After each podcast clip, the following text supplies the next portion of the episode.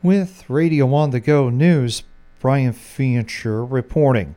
The National Weather Service's first look at the potential for flooding this spring shows most of the state in good shape. Hydrologist Jeff Zogg says eastern Iowa is the only area raising concern. First flood outlook for the state of Iowa for this spring is showing a near to below normal risk of flooding in most streams in the state. The main exception is the Mississippi River in far eastern Iowa, where the risk is above normal. The snowpack in eastern Iowa is one part of the equation that raises the risk for the Mississippi River for flooding. We consider a bunch of different factors when we assess the spring flood risk. We look at uh, river levels, soil moisture, the snowpack, specifically the liquid content, how much water is in that snowpack, frost depth, and we also consider the temperature and precipitation outlooks. Zogg says this year's outlook is typical of the recent pattern. For the past couple years, the spring flood outlooks have been pretty favorable for the state. Not really any high risk of uh, spring flooding across the state. Some locations maybe a little bit above normal, kind of like this year. The Mississippi's above normal risk, not much above normal, but but above normal. The second flood outlook will be released later this month, and Zogg says the updates take into account the forecast ahead. The big thing that we have to look at is the future precipitation, things like rainfall or, or snowfall. Of course, much of the state's in a drought, so we would welcome the rainfall. It's just that we don't want it all at once. We want that rainfall spread out over time. Uh, these flood outlooks are for the long term potential for river flooding.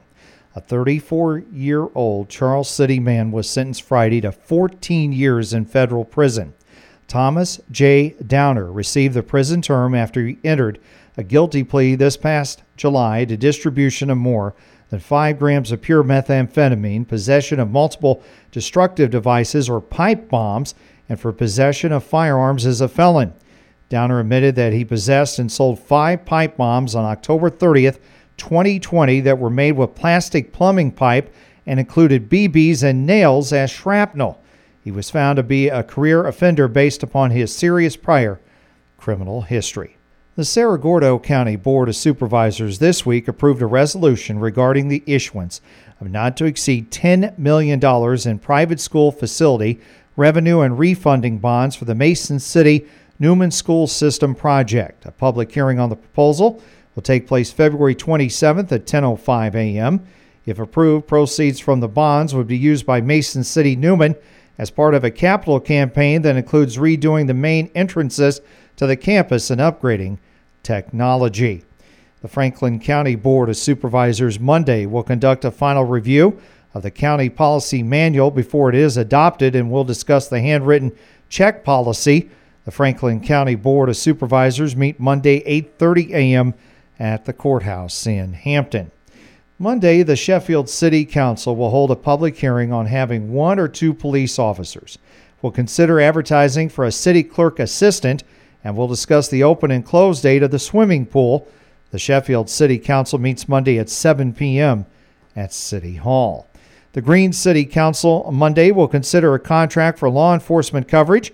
For the Butler County Sheriff's Department, will consider approval of new lights and fixtures at City Hall, the food bank, and the library and will consider asbestos removal at the old feed mill.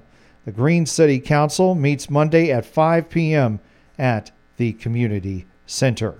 And Iowa Ag Secretary Mike Naig encourages eligible Iowa farm owners to apply for the 2023 Century and Heritage Farm Program now through June 1st. The program was created by the Iowa Department of Agriculture and Land Stewardship and the Iowa Farm Bureau Federation to recognize families who have owned their farms for 100 years and 150 years, respectively.